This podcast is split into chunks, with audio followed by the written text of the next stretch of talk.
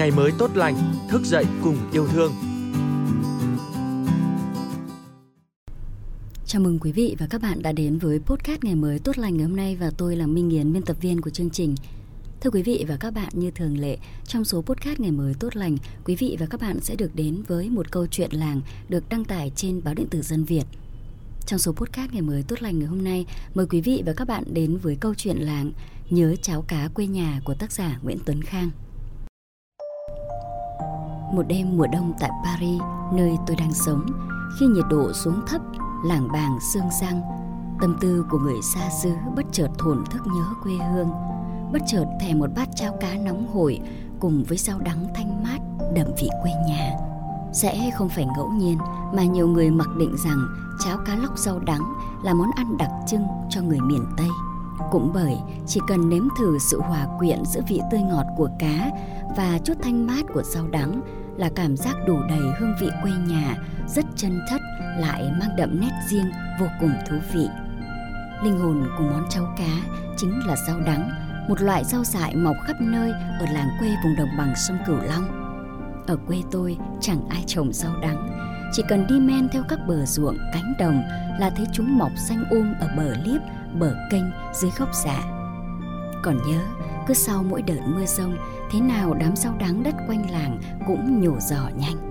Đó cũng là thời điểm mà đám trẻ làng tôi lại la cả ngoài đồng hái rau đắng như một thú chơi sau ngày mưa. Cũng tương tự như thú vui đi bắt châu chấu cào cào trong những ngày nắng nóng hoặc đi xuồng ba lá nhỏ ra kênh để ngồi câu cá rô, cá lòng tong. Chúng tôi cũng thường xuyên bắt cá lóc đồng đem về cho mẹ nấu cháo. Rau đắng vốn là một loại rau đồng quê quen thuộc của vô số người miền Tây. Theo nhiều người trong làng tôi kể lại, thì rau đắng chủ yếu có hai loại là rau đắng đất và rau đắng biển, dù hương vị của chúng khá tương đồng với nhau. Rau đắng vốn là loài thực vật thân thảo, mọc bò trên mặt đất, mọc tỏa tròn gần như sát mặt đất. Chúng sống quanh năm, có thân nhỏ nhiều đốt, lá nhỏ mọc so le, có bẻ chìa. Theo như ghi chép của các tài liệu đông y, thì rau đắng đất là một loại thuốc quý hiếm, rất tốt cho sức khỏe, có nhiều công dụng như lợi tiêu hóa, lợi tiểu, mát gan. Ở làng tôi khi xưa, người dân còn tranh thủ chọn những bụi rau đắng già, phơi khô ngâm rượu để thanh nhiệt giải độc. Còn với rau đắng đất non, các chị các bà thường tận dụng để nhúng cháo cá lóc ăn trong mùa thời tiết nắng nóng. Vừa có tác dụng thanh nhiệt lại cực kỳ tốt cho sức khỏe nên ai cũng ưa chuộng món ăn đồng quê dân dã này.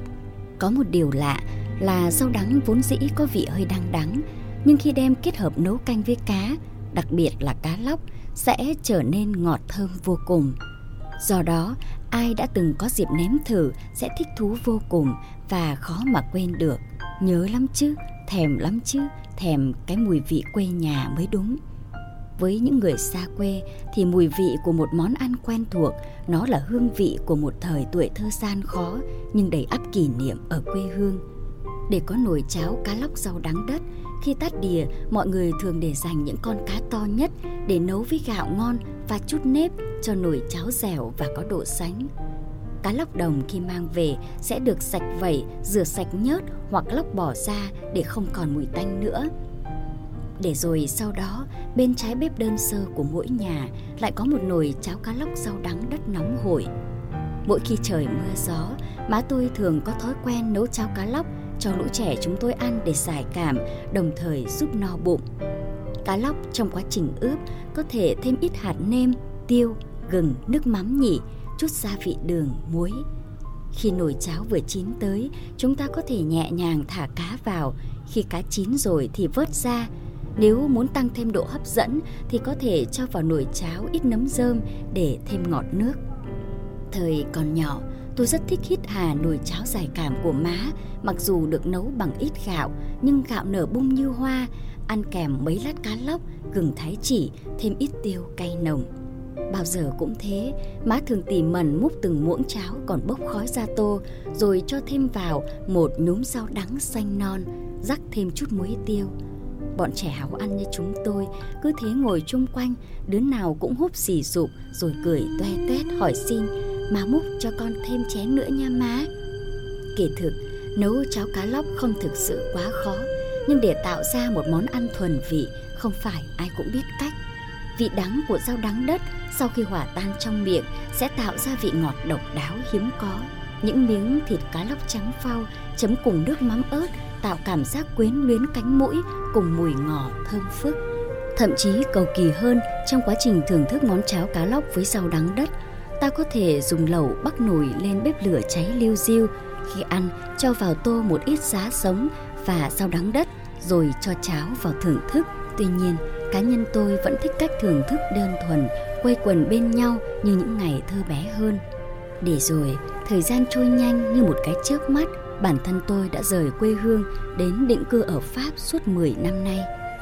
Còn nhớ, đôi lần có dịp quay về làng cũ, ngồi nhấm nháp món cháo cá lóc rau đắng vì ngân nga điệu buồn thương của bài còn thương rau đắng mọc sau hè của nhạc sĩ Bắc Sơn mà thấy lòng nao nao. Xin nắng hạ thổi buồn để mình ngồi nhớ lũy tre xanh, dạo quanh khung trời kỷ niệm, chợt thèm rau đắng nấu canh. Một bát cháo cá lóc với rau đắng mọc sau hè đôi khi là mong ước xa xỉ của nhiều người dân xa nhà lâu năm như tôi. Trong phút chốc, bỗng ước mình hóa trẻ thơ